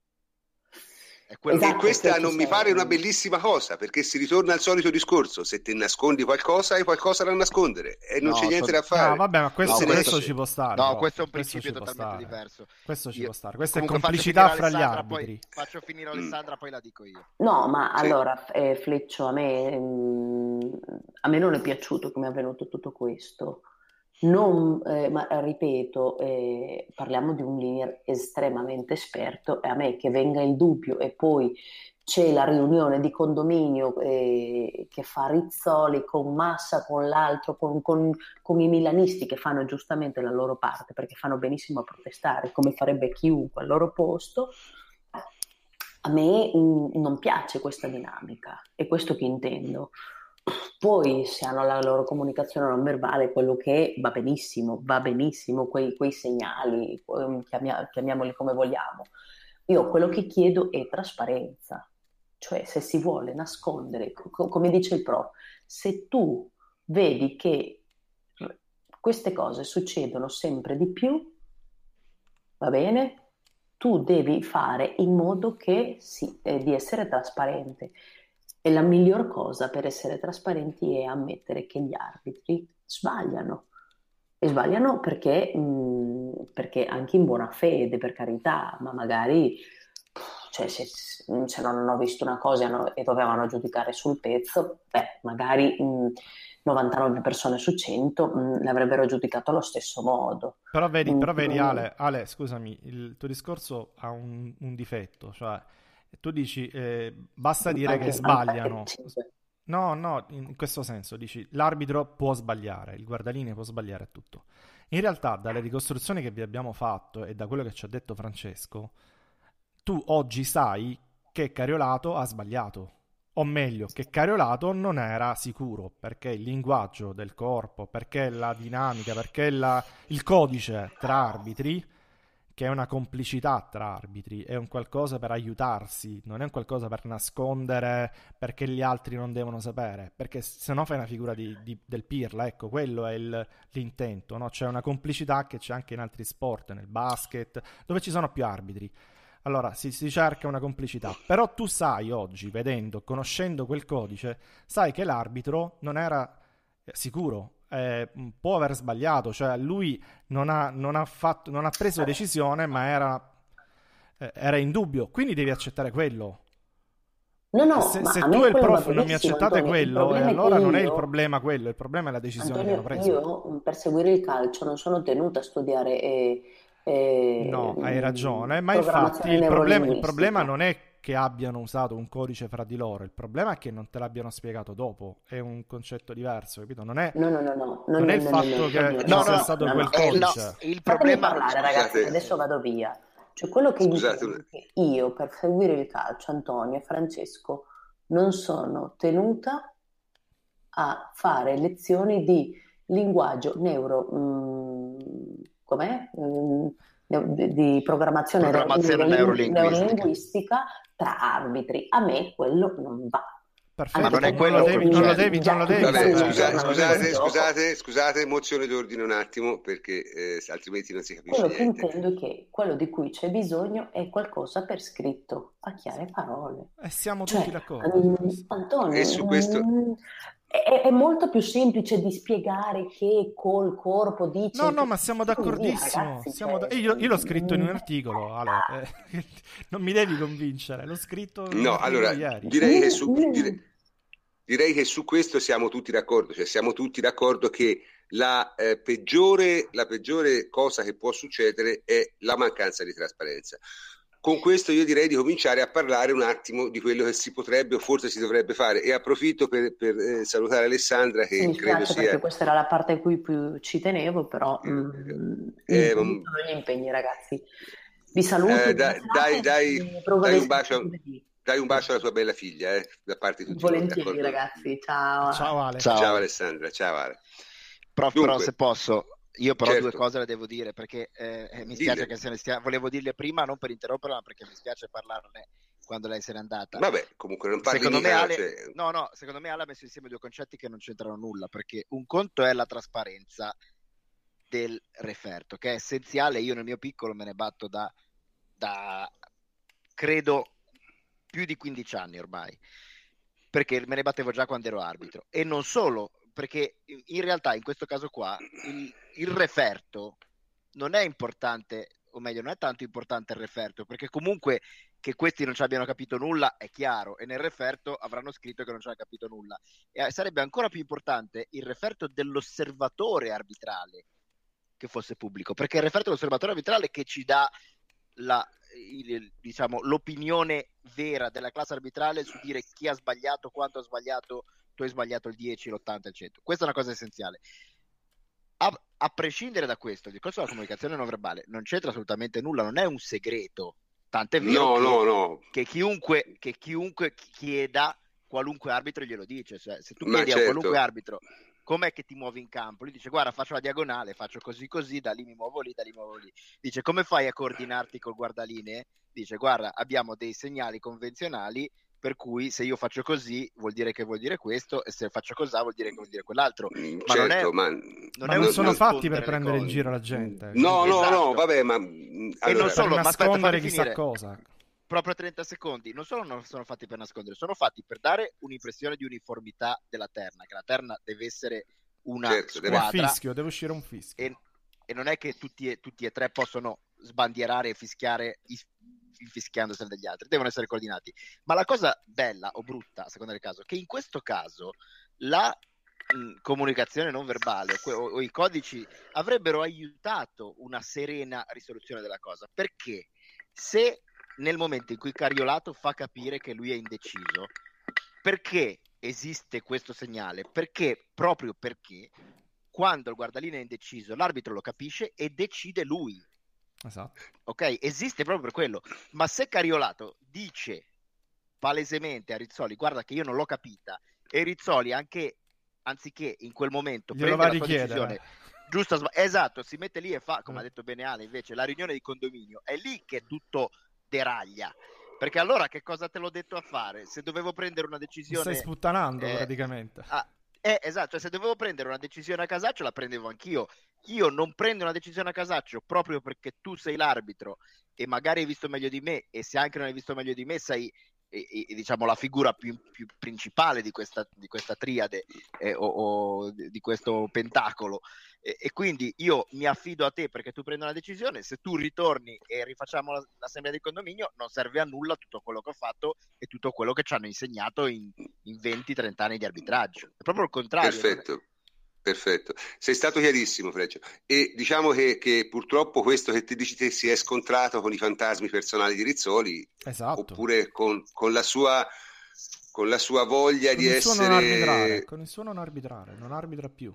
Sì, il suo non arbitrare perché non arbitra più Rizzoli, oramai come, fa... di, come dicevi benissimo tu prima, a un certo punto l'hai detto, hai detto se eh, Rizzoli, cioè non con queste parole, ma se Rizzoli avesse preso una decisione subito, un secondo dopo, vede Cariolato che non fa, dice per me è fuori gioco, tutto Fine. questo casino non sarebbe successo perché sarebbe stato un errore, un errore anche grave perché secondo no, me in realtà neanche, è... non sarebbe stato un è, errore. Però. Diciamo, è, è L'avrebbe azzeccata, perché... vabbè, però. È scusabile perché l'incrocio è molto particolare, però comunque giustamente è un errore, Cariolato non deve fare e gli va sul curriculum. Però di un errore di cui i giocatori se ne sarebbero dopo pochi decimi di secondo dimenticati, eh, non ne parleremo, sarebbe rimasto nelle, nei milioni di altri errori arbitrali certo, di cui certo. nessuno si cala. È il dopo che esatto. divent- fa diventare tutta una cosa grottesca. Eh, esatto, quindi la, la dinamica rizzoli, surreale la dinamica surreale è quella lì. Ora, te, an, an, diciamo, Davide, te hai, hai, qualche cosa da aggiungere a tutto questo discorso che abbiamo fatto prima di parlare un attimo dei possibili rimedi o del, eh, e poi della reazione dei giocatori della Juventus? Eh? No, io direi di andare sui referti pubblici, cioè poi dopo cioè, io penso che non si debba parlare solamente dell'episodio. Cioè, è chiaro che quella è stata la punta dell'iceberg l'episodio più clamoroso, cioè due minuti per eh, prendere la decisione sbagliata. Perché quello che penso abbia nervosito di più i giocatori, cioè nervosito noi che eravamo davanti alla televisione seduti su una poltrona, è stato l'intero metro arbitrale per l'arco della partita, che personalmente non mi ha particolarmente colpito, impressionante. Cioè, nel senso che si sono visti dei falli, penso alla munizione su Bonucci, che, ma, insomma, poi dopo sono quei piccoli episodi che i giocatori e anche gli allenatori, cioè quelli che sono in campo, eh, sentono e possono fare innervosire. Sì, allora, del metro generale del, dell'arbitraggio di Rizzoli non ne abbiamo parlato perché io l'ho trovato personalmente abbastanza osceno, ma non è la prima volta che, che, che lo trovo osceno, quindi non mi ha neanche stupito più di tanto. Eh, abbiamo deciso di concentrarsi su questo episodio perché questo episodio era veramente qualcosa di fuori dal, dal, dal normale, di fuori dal comune. C'aveva da parlare, sì, sì, c'era da parlare. Eh, c'era, c'era, c'era, da parlare. Ora, i, i referti pubblici, ma eh, il problema è il grosso problema è sempre il solito, cioè perché i referti non sono pubblici? Perché in qualche modo la segretezza, la riservatezza è una forma di potere. Questo è inevitabile che sia così. E è così da che c'è mondo e mondo. La non chiarezza nelle cose porta inevitabilmente alla discrezionalità, perché te non sai perché è successo realmente, e la discrezionalità porta inevitabilmente all'abuso. E all'impunità, cioè, volendo. E all'impunità. Queste sono cose che non... Oh, intendiamoci, io faccio mia questa battaglia perché dico, ragazzi, non stiamo parlando eh, del, del, del, ragazzino di 18 anni che va a arbitrare i ragazzi poi più giovani di lui e rischia magari anche di essere preso a schiaffi dai genitori. Eh? Quelli avranno sempre la mia comprensione e la mia più totale approvazione stiamo parlando di professionisti pagati molto bene che non sono esattamente dei terziari francescani, ecco, mettiamola così, d'accordo? Quindi esigere da questi personaggi un certo tipo di prestazione mi pare il minimo, cioè, esattamente come ce noi ce l'aspettiamo dai giocatori di calcio. eh, nessuno direbbe mai che un giocatore che ha sbagliato la partita non ha sbagliato la partita. È chiaro? Nessuno lo direbbe mai. E, e mentre invece no, no, no, non c'è modo assolutamente mai di, di poter dire ok, eh, questo è stato un errore. Cioè nemmeno in questo caso dove è un errore evidente abbiamo un portavoce dell'AIA che dice scusate abbiamo sbagliato. Eh, questo io lo trovo bizzarro, perché questo genere di comportamento è un comportamento che ingenera sospetto. E questo i, i, questi signori lo devono capire, perché questo è un comportamento che ingenera sospetto. Giustamente, non giustamente, questo non lo so, però lo ingenera. E quindi se poi vengano fuori le teorie complottiste, eh, insomma, che non si lamentino, eh, più di tanto, perché avrebbero un sistema infallibile per evitarle cioè quello di essere più trasparenti. Allora io mi chiedo perché non lo vogliono essere? Perché non lo sono? Te Antonio ne pensi? Ma io sono d'accordissimo con te, ma eh, in generale dico che si accetta qualcosa che ti viene spiegata. Eh, si accetta l'errore da chi ammette l'errore. No, eh, funziona così. Eh, di solito, vedi la, sì. la, trasmissione, la, trasmissione, di oggi, no? probabilmente con la ricostruzione che sarà fatta tra me, un po' Francesco, un po' eh, l'organo ufficiale, eccetera, eccetera, probabilmente qualcosa spiegata così uno può anche eh, accettarla, può anche cominciare a ragionarla in maniera di- a viverla in maniera diversa, può cominciare a venirgli il dubbio, ah, ma forse andrà veramente così. Il problema è che non lo dobbiamo fare noi, eh, non abbiamo neanche l'autorità per farlo, la credibilità e quant'altro, cioè nel senso che deve farlo ovviamente l'organo è preposto, deve farlo un arbitro, deve farlo il capo degli arbitri o chi per lui. Eh, quindi assolutamente questa battaglia va fatta io ci ho scritto un articolo ieri, ma è una battaglia vecchia che abbiamo fatto anche in altri, in altri siti, ma voglio dire, è una battaglia che eh, secondo me è giusta, ma vedi, in generale eh, questo è il modo di porsi del calcio, perché in altri sport non succede questo, in altri sport eh, c'è molta più trasparenza. Ehm, vedi ad esempio il basket, no? sono, a me piace il basket, c'è pure qui Fleccia che ce lo può spiegare meglio. Però, ad esempio, nella NBA, per essere più trasparenti possibili, quando ci sono dei fischi, è la stessa NBA che poi ti pubblica eh, un report della partita eh, dopo che è finita e ti spiega lei se quel fischio o non fischio fossero corretto o meno. Ti, ti fa proprio l'elenco delle azioni e ti dice corretto, sbagliato, corretto, sbagliato. Siamo a questo livello di trasparenza. Durante le trasmissioni, eh, durante le telecronache delle partite, c'è una figura che è una, un incaricato dalla, dagli arbitri, un eh, che viene messo lì appunto dagli arbitri che ti spiega magari una situazione che è difficile da capire, ti spiega il regolamento, ti fa capire bene, ma è messo lì dagli arbitri. Eh, ma succede addirittura nel basket italiano, cioè che eh, ad esempio quest'anno hanno introdotto una regola nuova parentesi, grandissima stronzata, chiusa la parentesi, ehm, che ancora non hanno capito bene in molti, e eh, gli arbitri stessi hanno mandato un DVD alle società dove facevano vedere delle situazioni che erano avvenute in campo in delle partite, 4-5 partite, eh, dicevano guarda la regola è questa, vedi questa partita l'hai fatto bene, questa partita ha sbagliato, questa partita l'ha fatto bene, tutto nella massima trasparenza perché si accetta l'errore, se te lo dice l'arbitro stesso, se te lo dice eh, l'AIA, il CIA e quant'altro, e te lo dicono loro, guarda che succe- l'interpretazione è questa, però hanno sbagliato, in questo caso non dovevano farlo, in questo caso ha fatto bene, voi capite la regola così poi tutte insieme la applichiamo meglio. Se c'è questo tipo di trasparenza è più facile per tutti non avere sospetti. Se invece ci, si fa come nel calcio, che non c'è comunicazione, non c'è trasparenza, non c'è nessuno che parla, neanche eh, non c'è una versione che viene fatta trafilare, non c'è un comunicato, non c'è un cazzo, allora eh, io capisco che gente che già ha un pregiudizio si rafforzi questo pregiudizio nei confronti della regolarità o meno buona fede o meno addirittura. E, e, e questo è il problema, e questo è il problema principale, perché ripeto, anche, anche volendo sta- essere il più possibile calmi e il più possibile obiettivi. Il più oh, possibile... parentesi, non stiamo parlando di Moviole, eh? non l'abbiamo neanche nominata tutt'oggi. No, e qui infatti qui hanno chiesto con la, con la VAR che sarebbe successo. Con la VAR probabilmente per quello che si può capire adesso dell'applicazione il gol sarebbe stato convalidato. Perché ci sarebbe stato qualcuno che vedeva il replay, lo vedeva due o tre volte, cosa che puoi fare in 30 Ma secondi. Certo cioè, ne...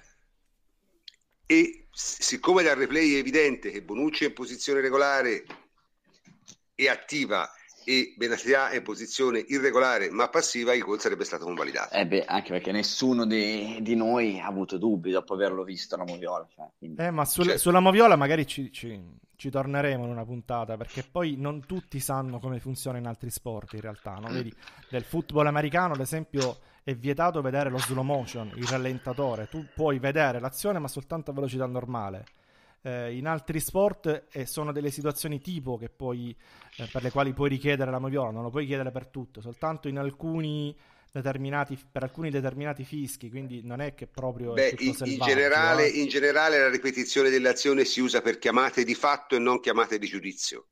Cioè sì, non puoi usare la moviola non puoi per usare un fallo, la moviola lo puoi usare per una rimessa laterale, ecco, per, per semplificare. Ecco, non, diciamo, puoi usare la moviola per stabilire se una palla è entrata o uscita, cioè se ha superato o non superato una linea, sì. se un giocatore è avanti o dietro a un altro, ma non la puoi certo eh, usare per giudicare se un fallo è più o meno dal rigore. Questo è, è assurdo e non, ma non verrà mai dobbiamo fatto. aspettare delle, secondo me dobbiamo aspettare innanzitutto delle indicazioni più eh, concrete mm. su come vogliono effettivamente poi utilizzare la movida nel calcio. Sì, però questo, presto, effettivamente, questo effettivamente è proprio un caso da bar. Eh?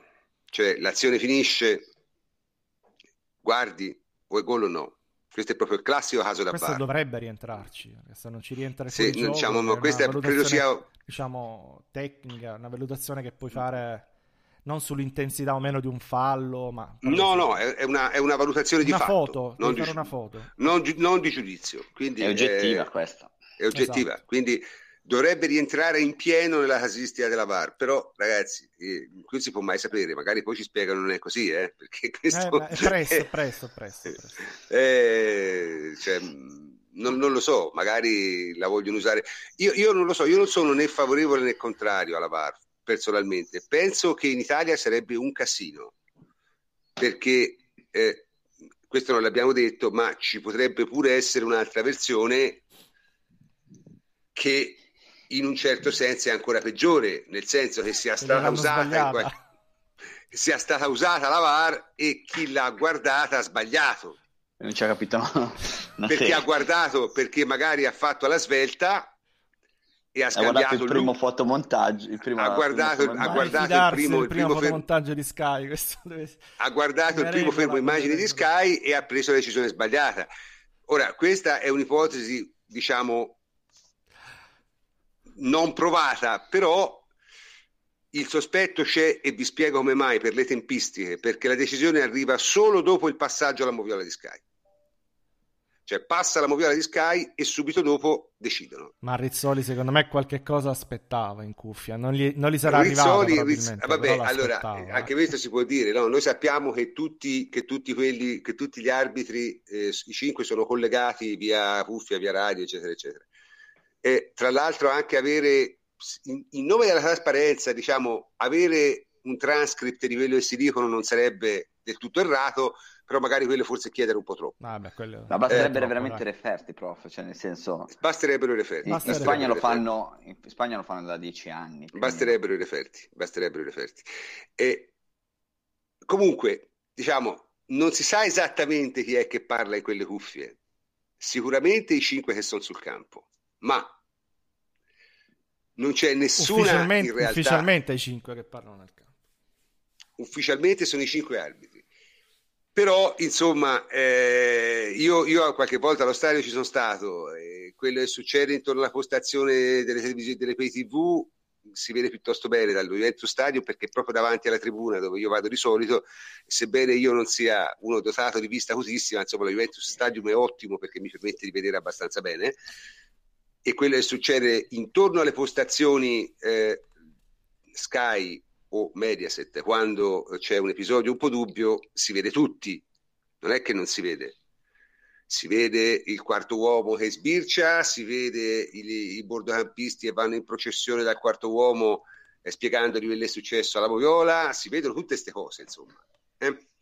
Quindi, voglio dire, non è proprio una situazione di estremissima chiarezza anche lì intorno. Quindi anche lì bisogna un po' capire come la, Bene, il problema è che questo è il paese del eh, si fa ma non si dice, no? è sempre, sempre stato così. E, e, di nuovo, e tutto questo eh, non, non, giova, non giova assolutamente, a, non giova neanche la, al mio equilibrio personale, eh, perché io sono uno che tende a arrabbiarsi di fronte a queste cose. Quindi non, non è una situazione sostenibile a lungo, secondo me. Specialmente adesso con la tecnologia che c'è non è sostenibile a lungo. Però ecco, per, per concludere, diciamo, per concludere la trasmissione, eh, bisogna analizzare in qualche modo le reazioni dei giocatori della Juve. E le reazioni dei giocatori della Juve si possono dividere in due categorie, che guarda caso corrispondono ai due tipi di giocatori che sono la Juve. Cioè, la Juve ci sono dei senatori, dei giocatori che sono lì da tanto, sono molto abituati a eh, gestire questo genere di situazioni, sono molto abituati a vedersi arbitrare, diciamolo francamente, male da anni e quindi non ci fanno più tanto caso.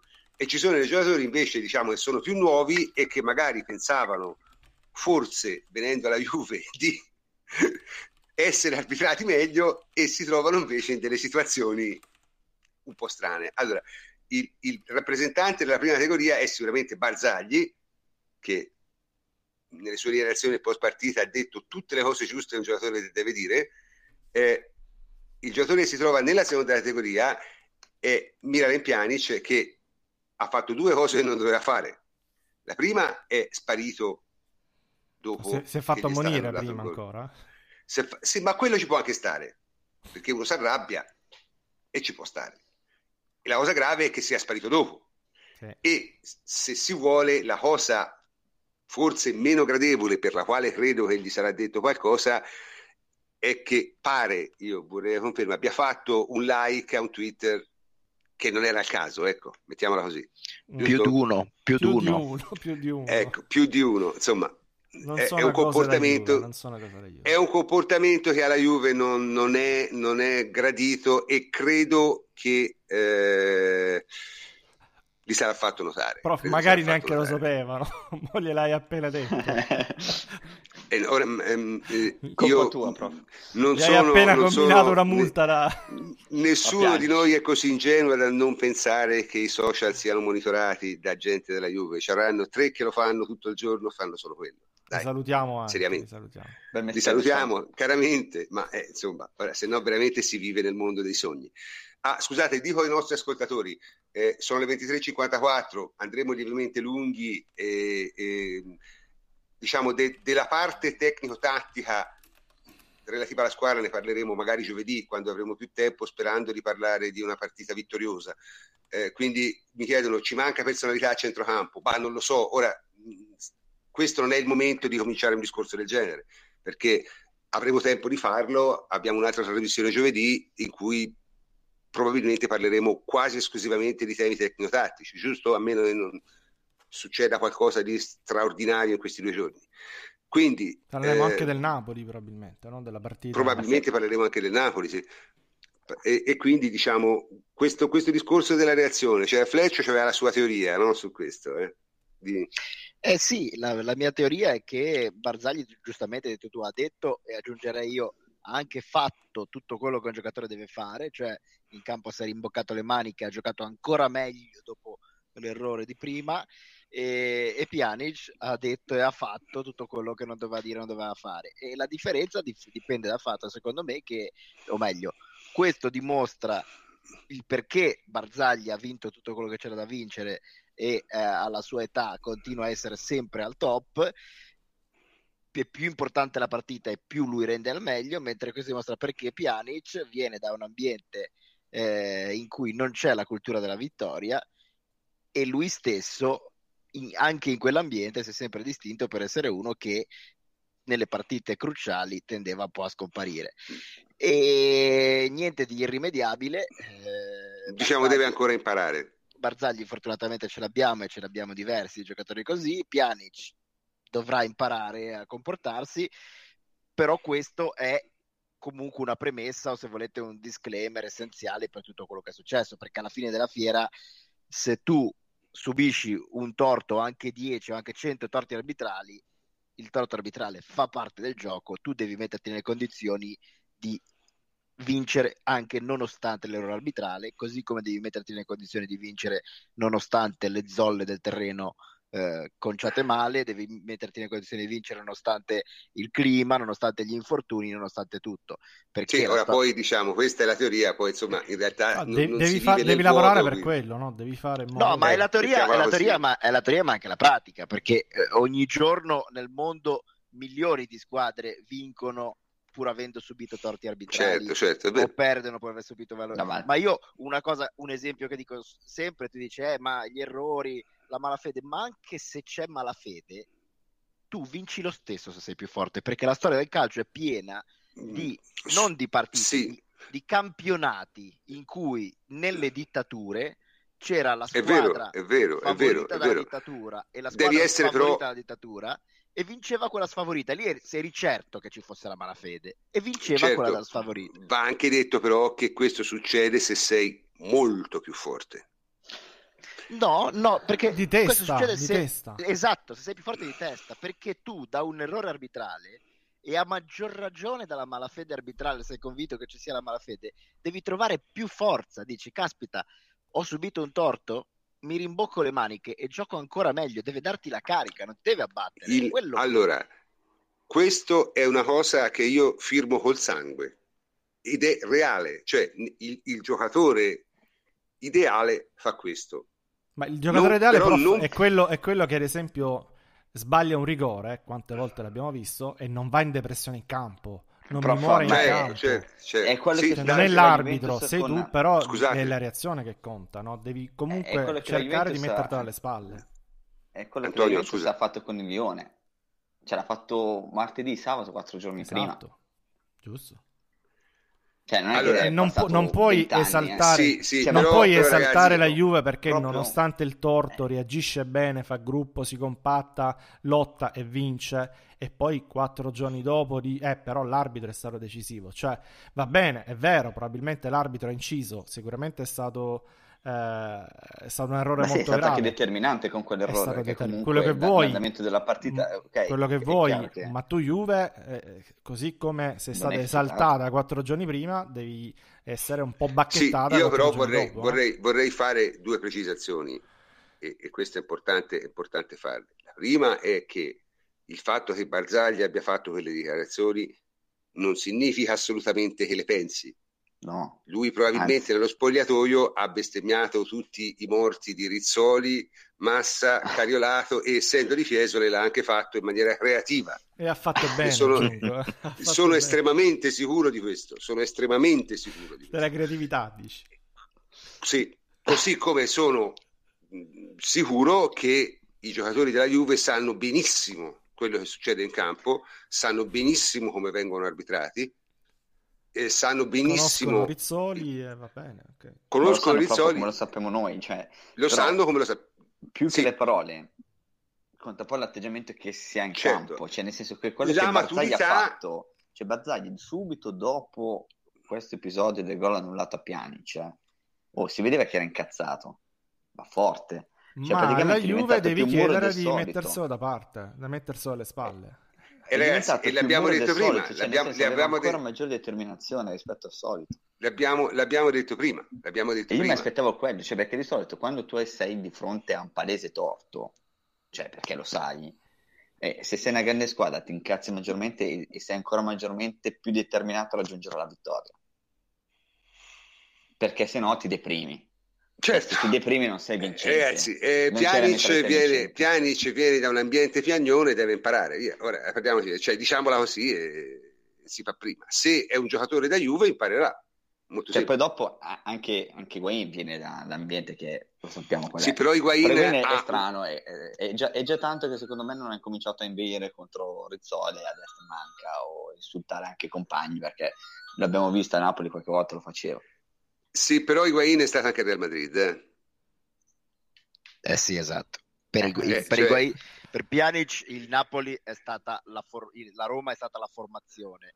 Per Higuain il Napoli è stata una parentesi, una bellissima parentesi, ma lui è cresciuto sì, con un diverso pedigree. Eh. Sì, però il carattere lui è... si arrabbia di più con i compagni che con l'arbitro, sì, sì. spesso e volentieri. e in ogni caso è uno che sicuramente sa gestire un arbitraggio sfavorevole. E sa beh, come è si proprio comporta. anche un discorso di personalità completamente diverso. E come ci si comporta in una grande società. Con il Lione è stato fantastico, per esempio. Mm. Quindi, dunque, non so se il lavoro ma... per due, eh, perché poi certo, l'ha dovuto fare certo. lui per due. È arrivato il segnale, è arrivato il segnale. È arrivato il segnale, è arrivato il segnale. Prof, ci chiedono allora, una battuta i... veloce su Conte eh, versus Murigno. Ma vabbè, mh, mm, eh, su Murigno... Cioè, Conte, Conte, cosa vuoi dire? Che Conte bravo non si scopre mica ora, cioè si è capito bene che i difetti, cioè se c'era qualche dubbio che i difetti di Conte fossero tutti fuori dal campo, tutti e solo fuori dal campo direi, beh, eh, questo inizio di, di, Premier League è stata la conferma.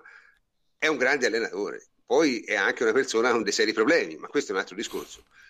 Eh, anche Mourinho è una persona dei seri problemi e in questo momento però non è più un grande allenatore eh, il problema è quello, cioè che tu puoi fare il fenomeno quanto quindi vuoi. Mourinho lo è, non lo fa. Eh. Oddio, sai, è la sindrome di cancer, eh. Cioè, se te lo fai per un numero sufficiente di anni, alla fine lo sei. Capito? No, eh... no, poi dopo è chiaro che quello che ha detto a Conte a fine partita è abbastanza ridicolo. Cioè, sì, mi, mi, ha ricordato Pioli in quel Bologna-Juventus, no? Quando si era sì, incazzato. Mm, cioè... No, veramente quella è una cosa che mm, poi da che pulpito, cioè nel senso No, ma, no, ma poi è, per, è, è, è, molto, anche se Conte comunque ha degli atteggiamenti che non sono proprio la Premier League, eh, questo va anche detto. Però, sì, però Mourinho cioè anche lui non sì, però Mourinho insomma, ha fatto di tutto. Mourinho ha fatto di tutto. Ha fatto di quelle quindi... esultanze in cui andava. Sì, cioè, sì, per carità. Sì, ma magari più che le esultanze, lui era più uno di quelli che ti colpiva con delle cattiverie alle spalle.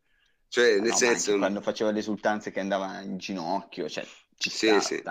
No, vabbè, comunque, parlando dal punto di vista tecnico-tattico, Mourinho veramente è, è, sta riuscendo a non far giocare Pogba mai. Perché come centrale basso è inutile, ma almeno gioca bene. Come trequartista nei tre dietro la punta è inutile e gioca pure male. Quindi, cioè, nel senso, è, è, è, credo sia veramente difficile, cioè una, riuscire a non far giocare una forza della natura come Pogba. No, veramente difficile. Cioè, vabbè, a parte la partita con eh, il Liverpool, nella quale abbiamo giocato con i 6 boh, 6 2 2 no? perché è una roba del genere. Sì, sì. Con, vedere Pogba che praticamente la fase difensiva non la fa perché è in linea con Ibrahimovic, mm, paraccapricciante. Sì eh, stesso atteggiamento nel primo tempo più o meno, solo che Pogba erano 6-3-1 e però alla linea dei 6 con i quattro difensori si aggiungevano i, i due esterni che facevano sì, sì. Eh, formavano questa difesa 6 e il secondo tempo eh, il secondo tempo un Bolini è passato a 4-3-3 ha messo Mata oh a proposito Pogba, di 4-3-3 Pogba è diventato a proposito di 4-3-3 eh, lo, so, eh, lo so però era tardi, eh? Sì, sì. Prof, chiudiamola così, dai. A proposito di 4-3-3, ehm, non, voi lo sapete, in settimana ho visto il Lione che ha giocato con il 4-3-3. Mm-hmm. Un disastro totale, completo, una cosa vergognosa. Eh, eh, non so come dobbiamo interpretarla. Eh, poi... che Lione che quando eh, per me dobbiamo interpretarla nel, nel senso ragazzi. Cioè, nel senso, nel senso DHB cioè... come si chiamava quello il lungo il giovane Fabro DHB, è, stata, è stata una cosa che è stato imbarazzante cioè, se noi pensiamo a quella partita lì il Lione è stato imbarazzante in die- cioè quando per più di mezz'ora 35 minuti è stato con un uomo in più cioè quando il Lione è stato costretto a fare la partita lì è stato abbastanza poca cosa. 4-3-3 comunque veramente improponibile, c'era Cornea a sinistra, c'era Ghezzal a destra, il fratello dell'amico tuo, ma era la casetta centrale, ma era una, cosa veramente inguardabile. In difesa Bucati... Eh, sì, guarda, il terzo, il terzo, gol è stato su assist del portiere, ma assist di mani del portiere, con le mani. Sì, sì, sì. Cioè, rendetevi sì, conto, questo prende palla, Vabbè. ne salta due come i birilli ed entra in porta, ma è una cosa mai vista. Lo sai qual è la morale? Che martedì prossimo o mercoledì, non so quando si gioca, eh, giocheranno di nuovo col 3-5-2 e noi faremo di nuovo una fatica del diavolo. Questa è la morale. esatto, esatto. Questa è la morale perché si metteranno ovviamente un'altra volta a specchio, non perché pensano di, di vincere, ma per evitare di pigliarne 4. Ah, come fanno tutti. questo è il punto come fanno tutti. Quindi loro faranno così e noi al solito faremo una fatica del diavolo e poi dopo diremo la Juve non riesce a passare centralmente quando le squadre si difendono. Temo che sarà, sarà un po' una... Non guardate magari... Lione, quindi non lo guardate perché è inutile. No, che poi magari, che poi magari ti dice bene e invece magari, magari ti entrano pri- subito. Ti entrano i primi due tiri e fai perché a volte succede anche eh. questo e vinci 5-0. No? Non, si può, non si può mai sapere. Eh, Comunque, sempre parlando di squadre francesi, io ho avuto modo di vedere il PSG. All... PSG. Mamma mia, altro disastro. Che sta una cosa. Sento, al... sento un allarme Verratti in arrivo. No, ma veramente, veramente. Cioè, vedo, Verratti, vedo, allora... in cielo, vedo in cielo no, allora, la luce con la faccetta di Verratti. no, perché che non ha giocato nel suo ruolo naturale, cheat. No, vabbè, quello l'ha detto Incocciati. Quello l'ha detto Incocciati che è un cronista di Mese del Tempo, perché il ruolo naturale il ruolo naturale di, di, Verratti è, come dico sempre io in Italia, su tutti convinti debba fare il regista, no? Ma guarda, io voglio essere generoso, nel senso che con quanto ha spesso giocato male Verratti nel PSG, è stato criticato aspramente in una partita in cui secondo me non ha giocato malissimo. Difatti quando l'hanno tolto si è pure incazzato. e questa è la cosa particolare. Cioè, a volte non si capisce perché eh, il PSG ha giocato in maniera orrida, orrida. No, non che il, cioè, il Marsiglia abbia giocato meglio, è eh? peggio il Marsiglia. No, il Marsiglia ha giocato a difendersi e basta. Ha fatto una partita da, da squadra da italiana. 20% di possesso palla, una cosa del sì, sì, un, ma, ma, sì, ma poi proprio senza la minima velleità di attaccare, solo chiudere, difendere, difendere, chiudere. Ok, lo può fare, è legittimo. Ma io dico, Verratti ha spesso giocato partite assolutamente inconcludenti e inconsistenti tra gli elogi di tutti, francesi compresi. Una partita in cui secondo me non ha giocato così male, cioè poi dipende da che ti aspetti, se ti aspetti che faccia tre assist e tre gol non le farà mai, ma non ha giocato così male secondo me, nel suo ruolo migliore è quello di mezzo, sì, di mezzo destro. Partita secondo me da sei e mezzo pieno, è stato criticato aspramente, cioè addirittura dicendogli se se vuole andare se ne vada, cioè, cose veramente buffissime. Cioè, dopo che, insomma, gioca così da tre anni. Hanno iniziato e a sentire non è stata... podcast, prof. E questa non è stata nemmeno una delle sue peggiori partite. Quindi è una cosa molto, molto, molto strana. Comunque, dai, eh, sono le mezzanotte e dieci, abbiamo parlato abbastanza, abbiamo fatto anche un filo di cazzeggio per, per, concludere il cazzeggio io faccio i miei auguri a, all'automobile di, dell'arbitro russo di Nola che eh, il, genio, il genio dei disegnatori della Serie A giustamente per ricordo Nola è a 17 km da Napoli eh, ha mandato a dirigere la Juventus prima di Juventus-Napoli il povero russo non lo invidio perché non credo che passerà speriamo un... in 6 a 0 dai speriamo tutti in un 6 a 0 una settimana facile, ma io temo la macchina e la rigano uguale, eh? però insomma, vabbè, eh, tanto di vantaggio per i carrozzieri di Nola, mettiamola così. Eh? Detto questo, saluto i miei complici di stasera, il plenipotenziario Antonio Corsa. Ciao, ciao Antonio. Ciao, alla prossima giovedì, giovedì prossimo. Giovedì, sì, giovedì saremo ancora qui a parlare di calcio. Eh? E ripeto, questa puntata è per adesso eccezionale, ma potrebbe diventare normale, ovviamente non tutti i lunedì, ma perlomeno tu- i lunedì in cui c'è il doppio impegno e la prima partita è una partita di maggior cartello. Quindi, chiaro, si gioca a Pescara Juventus, non la facciamo, la, la, Pescara non si può giocare, Crotone Juventus. Quindi magari eh, tra non... una settimana. Eh? Non possiamo fare, magari tra una settimana che si gioca Napoli-Juventus, eh sì, settimana prossima potremmo replicare, potremmo replicare, sperando di, non, di parlare insomma di calcio giocato di più, ecco, e soprattutto di calcio giocato bene dalla Juventus, che è un po' che, è un po che non se ne parla onestamente. Quindi saluto Antonio Corsa, ciao Antonio. Ciao, ciao a tutti, ciao a tutti. Eh, Davide Terruzzi, ciao Davide. Ciao prof, notte a tutti. E Francesco Adrianopoli, ciao Francesco. Ciao prof, buonanotte anche da me. E come sempre sono il professor Cantor e vi saluto. Buonanotte.